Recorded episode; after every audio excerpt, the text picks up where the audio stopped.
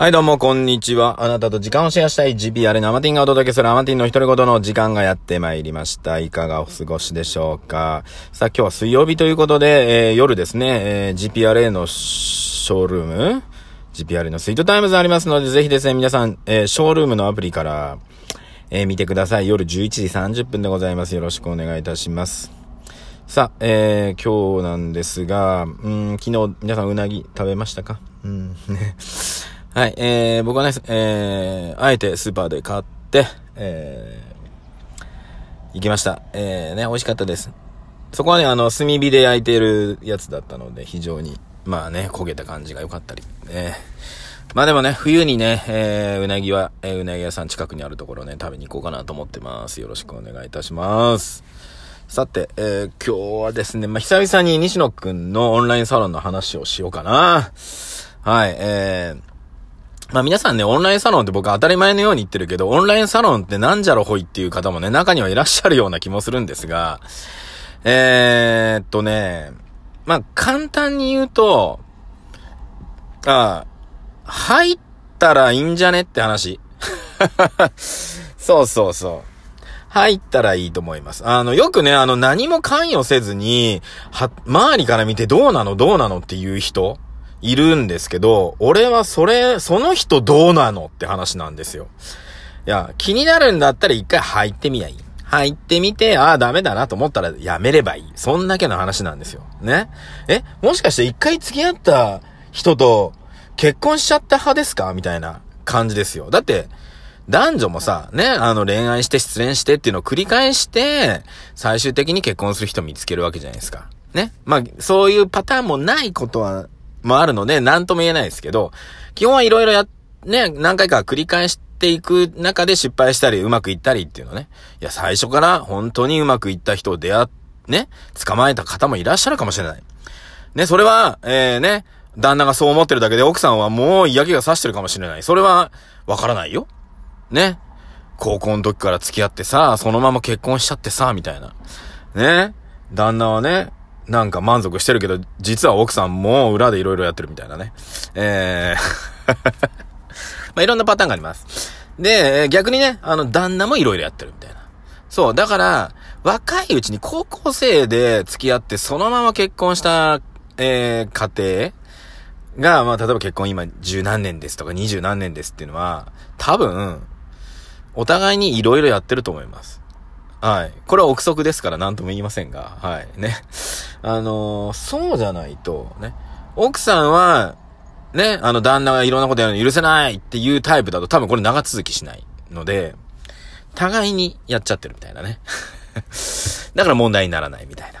お互い様よねみたいな。もう20年だし、みたいなね。もう子供育ったし、みたいな。何結婚ってみたいなね、えー感じになってるような気がします。で、しかも高校生の時は付き合ってるからね、お互いにね、いろんな男女を知らないみたいな。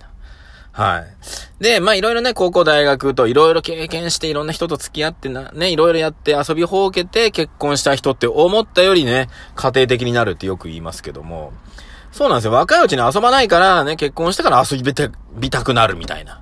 ね。なので、できるだけ若い人はいろんな人と付き合ったり、いろんなね、男性はいろんなとこ遊び行ってね、いろんな経験してほしいと思います。はい。そうするとですね、結婚した時に奥さんのありがたみっていうのがなんとなく分かってきますよ。ね。それがね、あの、遊ばずに結婚しちゃうとですね、奥さんのありがたみが分かんないんですよね。当たり前だと思っちゃってるから。うん、ね。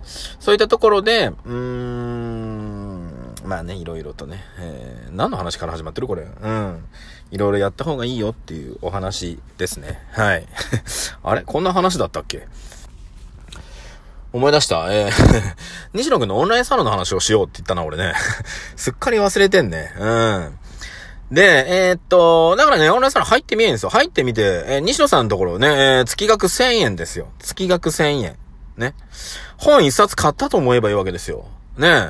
本一冊買って、まあ要するに1000円払ったら、まあ単純に言ったら、えー、Facebook のグループね。Facebook、まあ、あと、インスタでもやってますけど、インスタだとね、あの、半年6000円という払い方をし、しかないみたいなので、Facebook のグループに入るっていう形をとって、で、毎日毎日ね、あの、西野くんの考え方とかいろんなことがね、今仕掛けてることを全部バーっと書いてきます。毎日読むだけで、まあ、要するに30日分ありますから、1日33円の記事が読めると思えばいい。まあ、有料メルマガだと思っていただければ、まあ、それでいいんじゃないかなと思います。はい、そこで、えー、老若男女、何か自分の仕事だったり、自分がやりたいことであったり、逆に西野くんがやってることに協力してみたりとか、いろんなことができますので、その説明はね、入った人にしかわからないんだよ、これだから。やったこともない、見たこともない、どんな感じなのって言われても、一回入ってみやって話なの。まあ、ぶっちゃけ1000円払って1ヶ月経ってやめりゃいいじゃん。もう1000円払わんときゃいいんだもん、だって。1000円でいろいろ見りゃいいじゃん。で、変な話、30日ある間に過去ログ全部見たらいいじゃん。ね。っていうだけよ。それだけでも全然価値はあります。で、プラス、そこの中にいる、今だったら7万 6, 万8千人ぐらいいますよ。僕が入った当初は3000人とか4000人の頃入ってますけど、今はね、もうそんないるから、もう、もういろんな人いますよ。ね。で、その中で活発的にね、じゃあお互い会っていろんなお話ししましょうとか、ね、サロンのメンバーね、西野くんのサロンメンバーさんで会って、あの、友達になりましょうとか交流しましょうってやってる人も中にはいるし、全くせずに西野くんが書いてることを読んでるだけの人もいるし、それは、あの、自分自身の、まあ、あれの、なんていうのかな、使い方というか。うん。で、でも、毎日ね、投稿してくる内容を見ると、もうなんかね、おもろいことやってんなっていうのが、いっぱい出てくるわけ。し、なんか、ワクワクするようなこと書いてくるし、しかも、これ絶対言っちゃいかんよっていう内容とかも飛ばしてくるし、ね。なんですよ。だからこれ、あの、今んところね、漏れてないはずなんですよ。西野さんが、ね、あの、中で言ってること漏れてないです。漏れた瞬間にこれ、このサロン終わるので、多分。うん。終わっちゃうか、西野くんがもう二度とそういうこと書かなくなってしまうので、みんな、ルール守ってるわけですよ。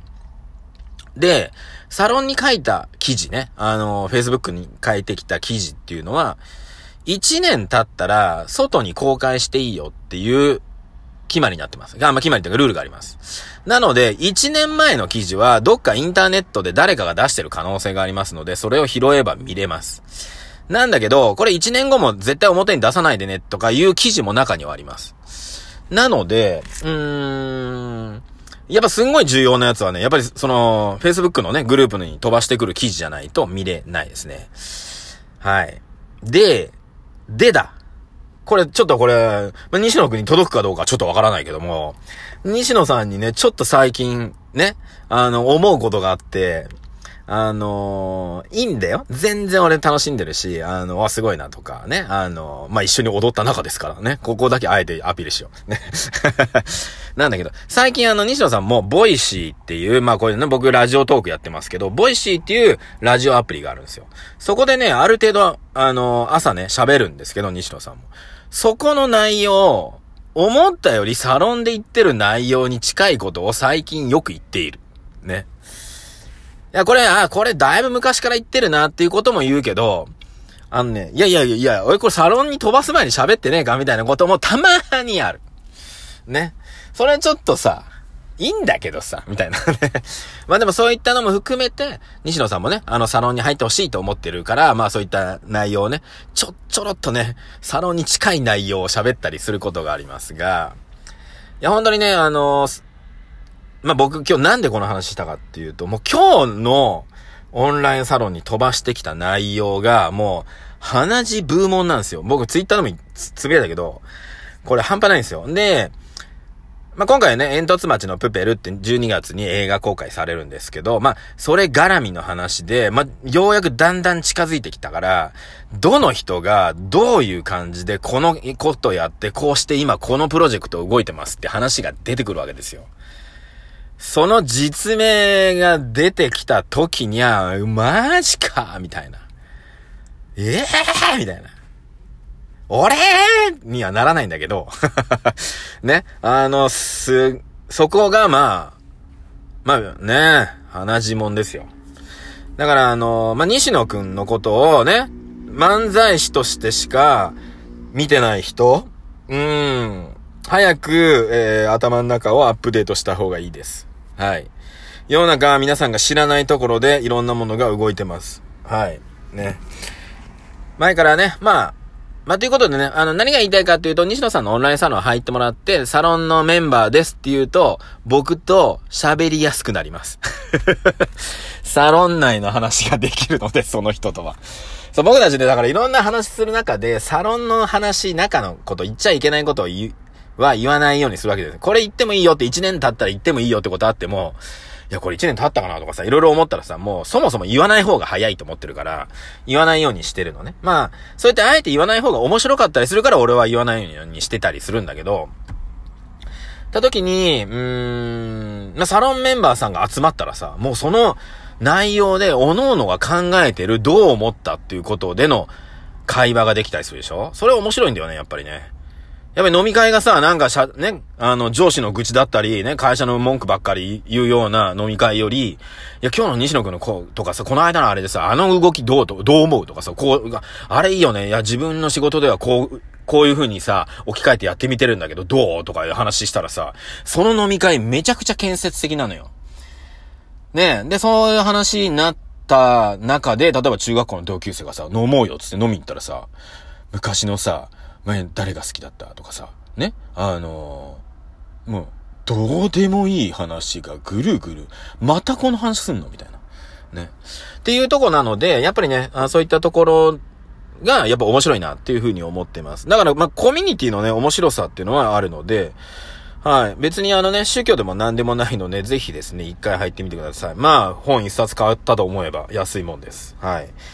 で、それで、まあ、やめればね、やめたければ、とっととやめればいいし。はいね。ね、サロン入ったよって言っていただければですね、えー、ね、サロンメンバーさん、ね、僕もいろんな方と繋がりましたので、そういった方とね、また、あの、会ってもらったり、いろんな方とね、繋がってくると気づくとね、全国に友達増えてきますんでね。まあ、それがめんどくさい人はやめた方がいいです。はい、っていうことで、ありがとうございました。12分あなたとシェアさせていただきました。それではまた。